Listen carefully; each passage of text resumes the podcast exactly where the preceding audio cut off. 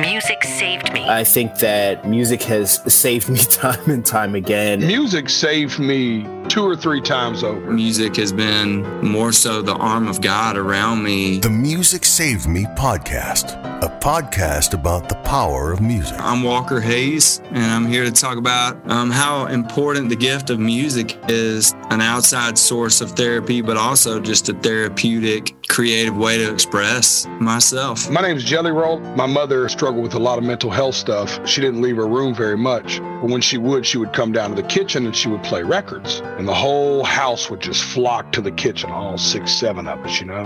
And I think that was the beginning of music starting to save my life. My name is Black Bach. I'm a uh, neoclassical composer and pianist from Detroit, Michigan. I believe that musicians have a great power, and to use that power in a way that is of service to others is exactly why we were given the power in the first place. Mary Gauthier. We're dealing with alchemy here. Alchemy is an ancient form of magic. I would say maybe turning coal into a diamond is alchemy. Why does a sad song make you feel happy?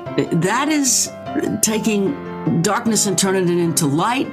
That's alchemy. The Music Saved Me podcast with Lynn Hoffman, wherever you get your podcasts.